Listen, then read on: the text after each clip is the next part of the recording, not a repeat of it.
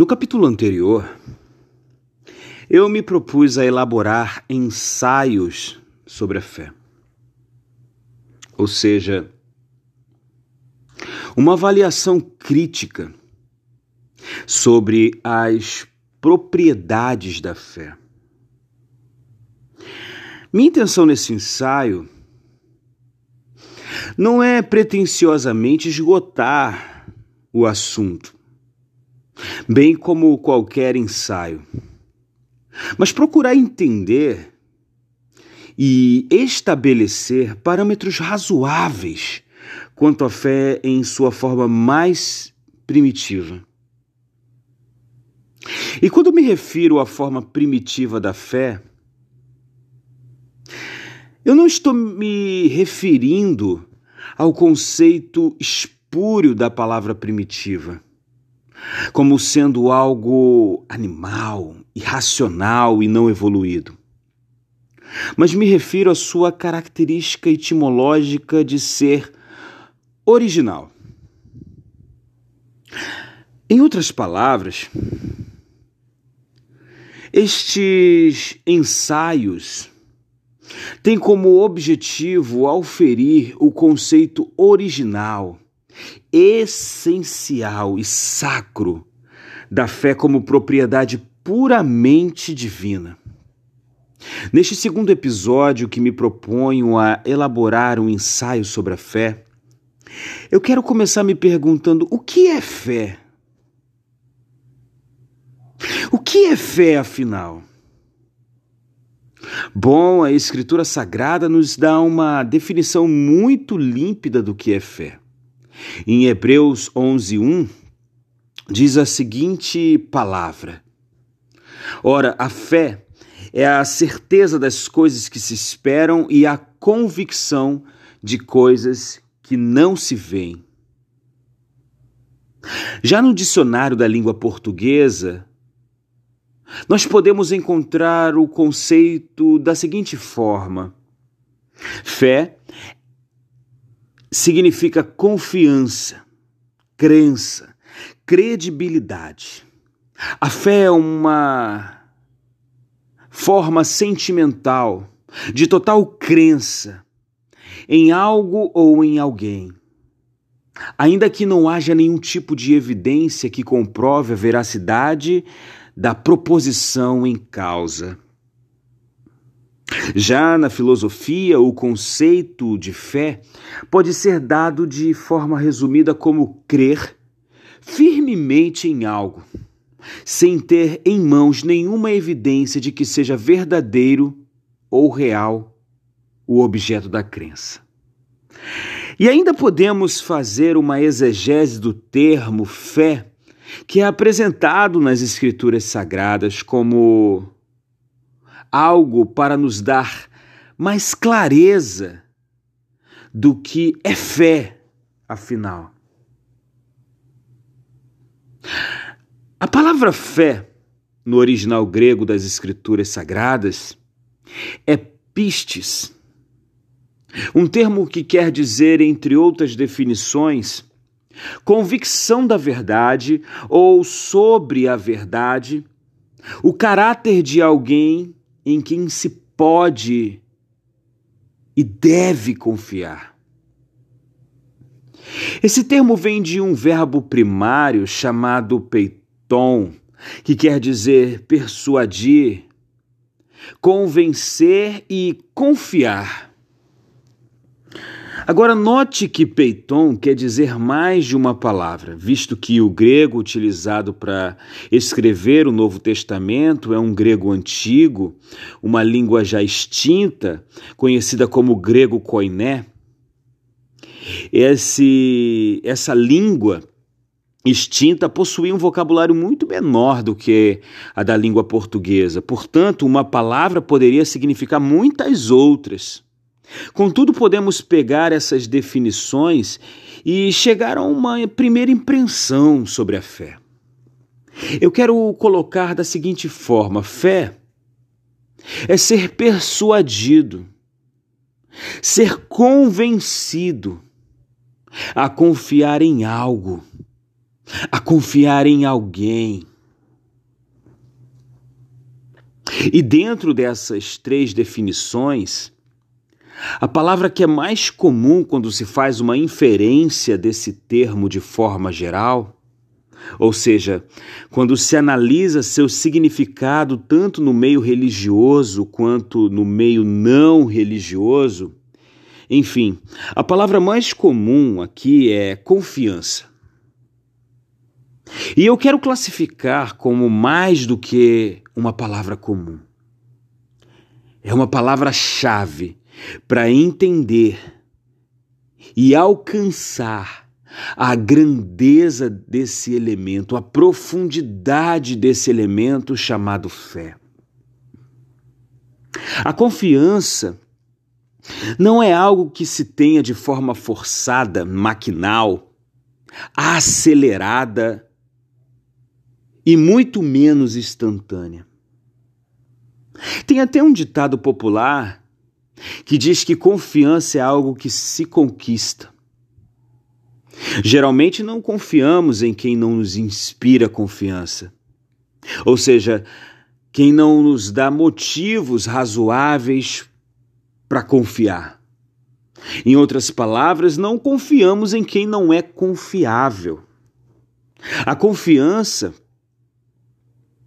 é uma propriedade própria de um relacionamento, de maneira tal que sem esta não há existência de um relacionamento, não há sustentabilidade em um relacionamento. Agora, alinhando esses conceitos à fé como um elemento espiritual, podemos auferir que a fé é uma propriedade relacional que demanda intimidade.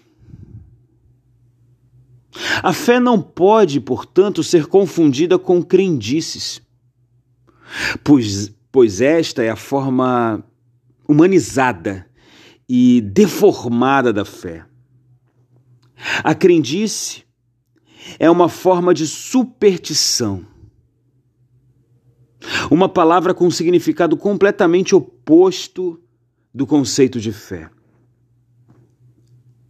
Superstição vem do latim supertitio, que quer dizer, entre outras palavras, medo excessivo dos deuses. Agora perceba a distância dos pressupostos. Fé tem a ver com confiança, enquanto superstição tem a ver com medo, com algo que se faz sem que haja necessidade de um relacionamento, ou ao menos uma mera consideração. Na superstição, há apenas a prática distante, movida por motivações muitas das vezes escusas.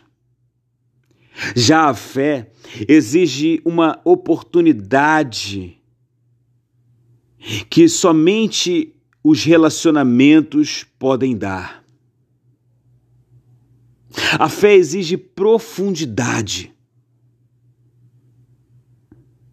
Eu acredito que seja importante fazer uma diferenciação do tipo de fé a qual me refiro aqui, ou do nível de fé que me refiro.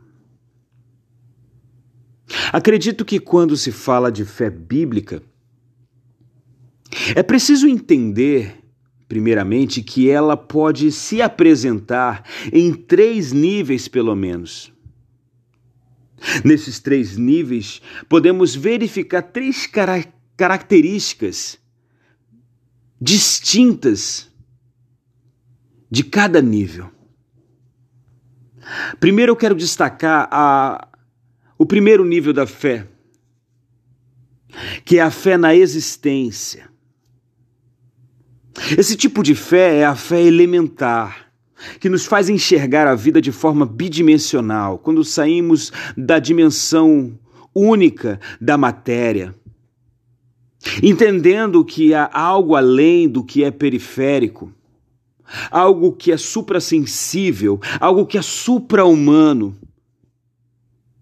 Essa fé é referida em Hebreus 11, 6 e diz que é necessário que aquele que se aproxima de Deus creia que Ele existe.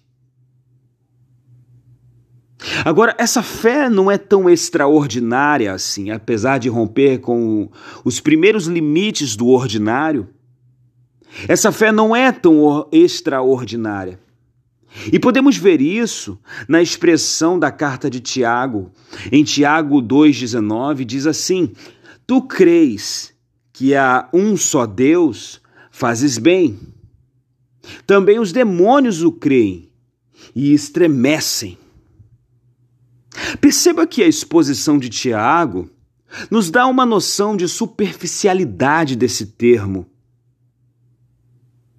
desse primeiro nível de fé. De maneira tal que um ser demoníaco é capaz de ir além de apenas ter fé na existência. A tônica desse versículo é: os demônios creem e estremecem. Ou seja, eles vão além desse primeiro nível. O segundo nível da fé é a fé no poder. Agora já é um grau maior de fé. Aqueles que creem no poder de Deus já passaram dos questionamentos sobre sua existência. Esse tipo de fé é aquele capaz de fazer o seu detentor viver fenômenos metafísicos, de alçar voos mais altos em relação àqueles que ainda se questionam se Deus é ou não é real. Quem tem esse tipo de fé ousou sair da órbita de apenas crer que Deus existe e decidiu experimentá-lo.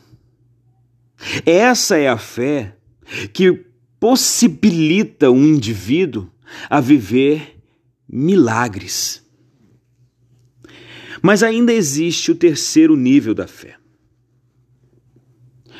O terceiro nível da fé é a fé no, na pessoa de Deus. É o nível em que o seu detentor já passou da necessidade de viver milagres para permanecer com Deus. Da necessidade de ter milagres para ter motivos para ser fiel no relacionamento com Deus. Se no segundo estágio da fé vivemos milagres, no terceiro estágio nós nos tornamos o milagre, sendo capazes de surpreender pessoas que nos observam em nossa espiritualidade. Nessa fé somos confiantes no caráter imutável de Deus. De maneira tal que, se nossas expectativas de realizações não se realizam, não duvidamos de sua bondade e amor.